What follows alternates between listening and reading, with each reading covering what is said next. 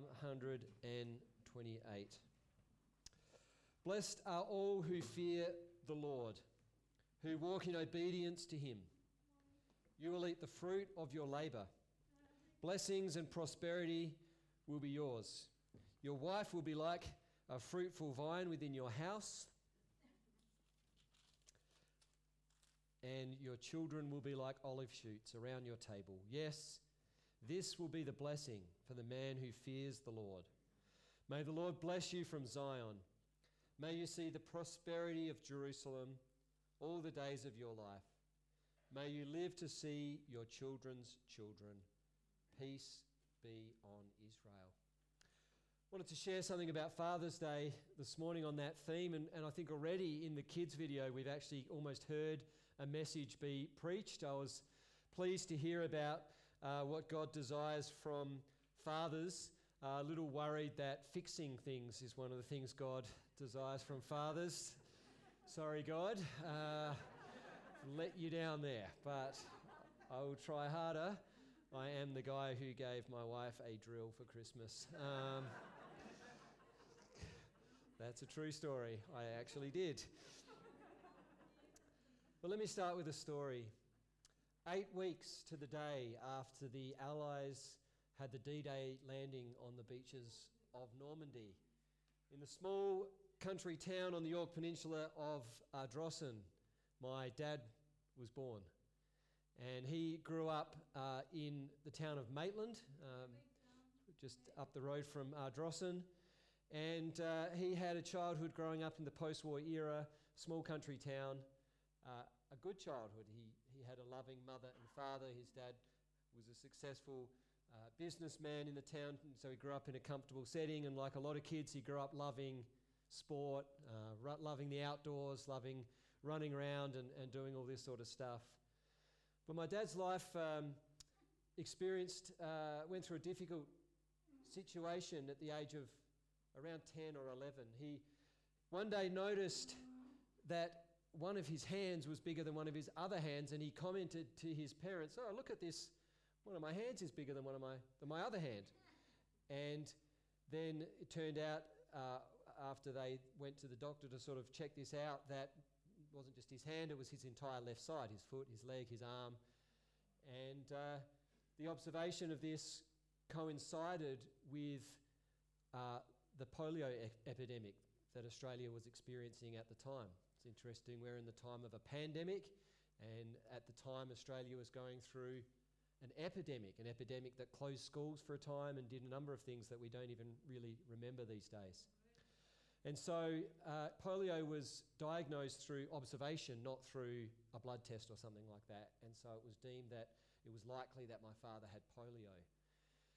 The result of that was he uh, had to be travel down to Adelaide uh, where he was went into the uh, children's hospital, now the women's and children's hospital, and he spent the next three months uh, strapped pretty much all day and all of the night, strapped to a metal frame where he was laid out completely flat with his legs stretched out. They did this because they felt that thought that if the muscles would contract, they would form in a different in the wrong shape and might have bowed legs or different things like that.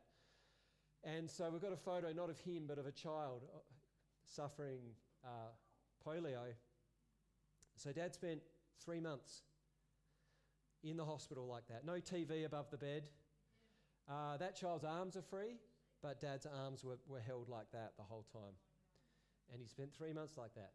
His parents live in Maitland, and, and so it wasn't like today where you could readily jump in a car and drive two hours and be back in Adelaide. So they, they were only able to visit once every two weeks on a weekend.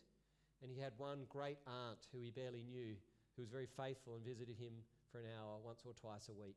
And the rest of the time, he was just strapped down on, uh, on a bed.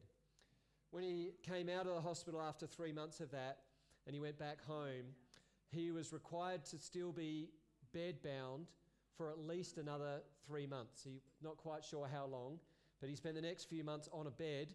They would, uh, he lived very close to the school, about 100 metres away, and they would literally wheel the bed from his house to the school.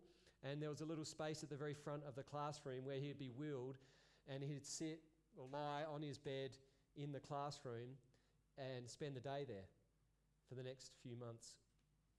And I was talking with my dad, I'd never really knew this story very much. And in fact, I only found out the full details of it this week as I prepared for this sermon and asked permission to share some of his story. And dad said to me, he said, it was kind of, kind of horrific when you think about it, what I went through. I said, yeah, I think it probably was. I kind of think about an experience like that, experience that, that people go through in life. So many people go through something in their childhood that is difficult, that could potentially define their life. And, um, and I think, feel like my dad had every reason maybe to be bitter or to be affected by that in, some way, and, and perhaps that to be the defining quality of his life. But dad went on to live really what I think is an amazing life. He uh, went on after that experience to become good at sport and, and a very good tennis player and, and a pretty decent golfer and just to love sport. And he went on to excel in his studies. He studied medicine. And interestingly, for a guy who'd spent that experience stuck in a hospital, he then spent 40 years being a doctor, working in hospitals, and being a country GP, which is pretty remarkable. Maybe you might have thought he'd never want to see a hospital again. But he went on to treat people suffering all sorts of different things. And the reason I share that is um, because when I then fast forward 30, uh, 30 or 40 years on uh, from my childhood, uh, Dad went on obviously to marry, to have three kids. When I think about uh, my life now as a, as a father and as a man, and I think about the values in my life, what I've grown to discover is that the very same values that I hold in my life were the exact same values that my father held. My dad was a hard-working person and believed in hard work and just doing your best in all situation. He was someone who grew up in a township where he treated every single person exactly the same, whether they were the mayor who lived across the road from us or whether they were perhaps the lowest person, you know, socioeconomically in the town. Didn't really matter to dad, didn't matter to how we treated people as a family. Everyone was to be treated with respect. He was very humble. He was someone who chose to spend a lot of time serving the community. During my childhood, he was the president of the tennis club, president of the golf club, uh, chair of the church uh, parish council, uh, he was uh, the, on the hospital board. He still today, currently, I think, is the bowling club president, the church treasurer, on the board of the Clare Valley Christian Outreach, and he does Kairos ministry in prisons up in Port Augusta. He's a great man. He's lived a great life. But when I look at my values, the values I have, my values are loving family. Dad always made time for me. Serving in the community. Dad also always had us in church every Sunday. And so, my value of faith and church and raising my children in that way, value of integrity and honesty, work ethic, reliability, doing my best, and just seeking to make a difference in the world. They've all come from my dad. You see, fathers and mothers both have an incredibly vital role to play in life. Uh, mothers are primarily in the role of nurture and care.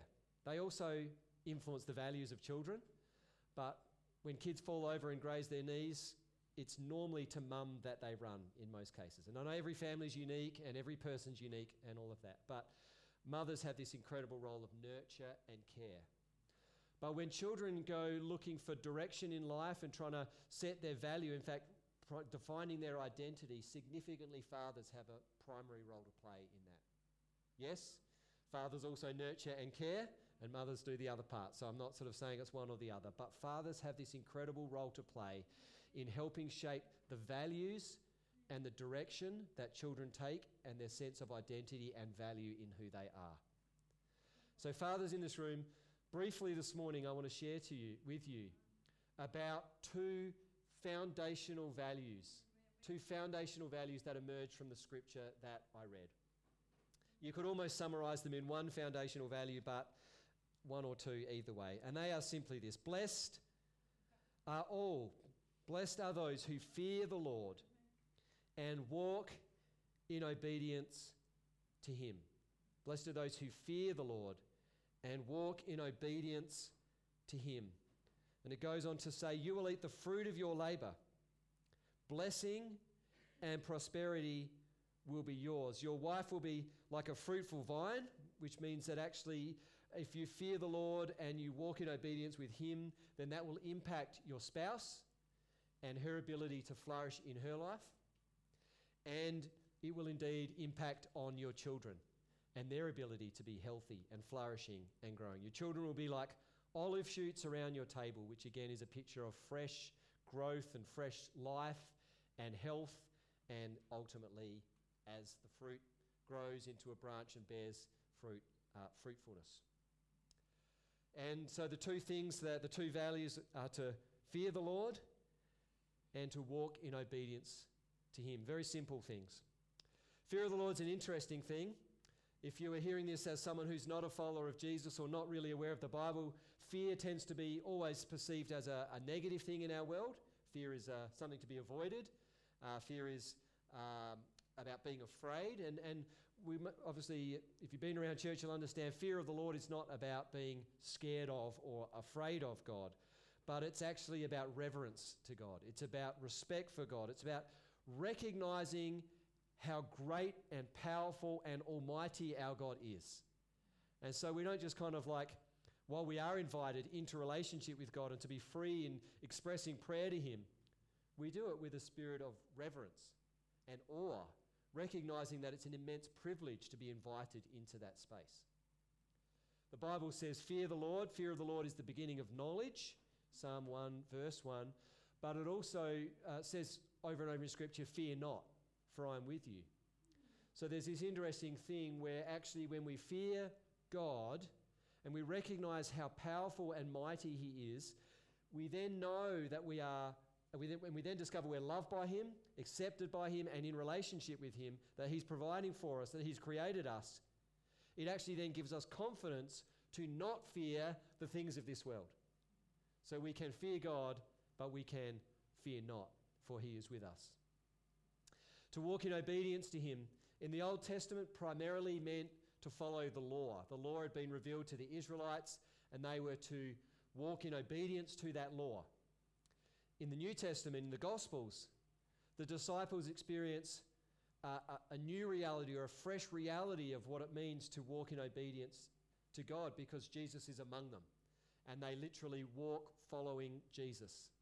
And in a sense, while Jesus isn't physically present with us, our spirituality today is not just about um, following rules, but actually walking in obedience with Jesus still.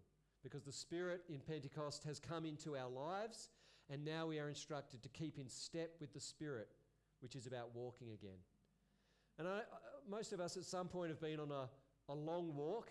You know, when you go on a, a long walk that takes all day, and I love that image of this idea of walking in obedience because walking is like it's just one step and another step. You just it's just one after the other. You go on a walk, it's thousands and thousands and thousands and thousands of steps. And faith is like that. It's not just like one moment, but it's actually just a moment and then another another moment and another hour and another hour and another day and another day. It's just continuing daily, hourly to follow in obedience with God. And the fruit of that is that actually those around us will flourish and we will ourselves enjoy the fruitfulness of this. A couple of qualifiers on this passage. Firstly, this is clearly not just a passage for fathers or even just for men, this is for everyone. To fear the Lord and to walk in obedience with his ways is going to bring a fruitfulness in everyone's life. Secondly, it needs to be said that this passage is really a proverb. It's, it's like the book of Proverbs, and Proverbs are general truths, not absolute promises. Life is more complex than saying, if you do this, you can guarantee that this is going to happen. You know, follow this path, and the guaranteed outcome for your wife and all your children is just going to be flourishing and health, and everything's going to be rosy all the time. No, life's more complex than that. This is also set within the context of the Psalms. And if you read the Psalms, you get the fullness of Christian experience there. highs and lows and blessings and challenges and success and failure and struggle. And so we know that this is a general principle, but it's not an absolute truth. People have the freedom to choose. And lastly, I'd want to say that for those who haven't had an earthly father to set these values, or someone who may not have a father in the context of their family situation now, this does not mean you're going to lack values or that you're not going to be fruitful. Because God is very faithful and very gracious, and He's at work in all sorts of family situations. And God has the power to bring change and transformation in people's lives, no matter what their context. But it's still a wonderful uh, challenge and encouragement to our fathers that to set as a foundational values, I am going to walk in obedience to God and live in fear, reverence, and respect to God. Because the thing is, just as I was so blessed to observe my father and to see him and to uh, see the model that he set for me. So, the fathers in the room right now, I can tell you, no matter what age or stage you're at, your children are watching. You're watching. And they're actually watching more than they're listening. Those of us who've got teenage kids know that's true. They're not listening a whole lot, but they are watching. My father, uh, my dad didn't um, actually say, he didn't tell me a whole lot. Like, he never said to me, Mark, when you grow up, you should serve in the local community. Mark, you should tell your kids to go to, you know, you should take your kids to church every week. You should, you should work really hard. I, I can't remember him saying those things to me, but I remember seeing him living that way. So, dads, remember this your kids are watching, they are observing. What you do will be more impactful than what you say. So I'm going to keep it really simple and, and, pretty much leave it there. But I want to finish with an encouragement to the men in our church and to the fathers in our church. You see, this week I looked back over my Father's Day message to make, from the past few years to make sure I just didn't uh, say the same thing I've said in previous years. But I also looked at the Mother's Day messages.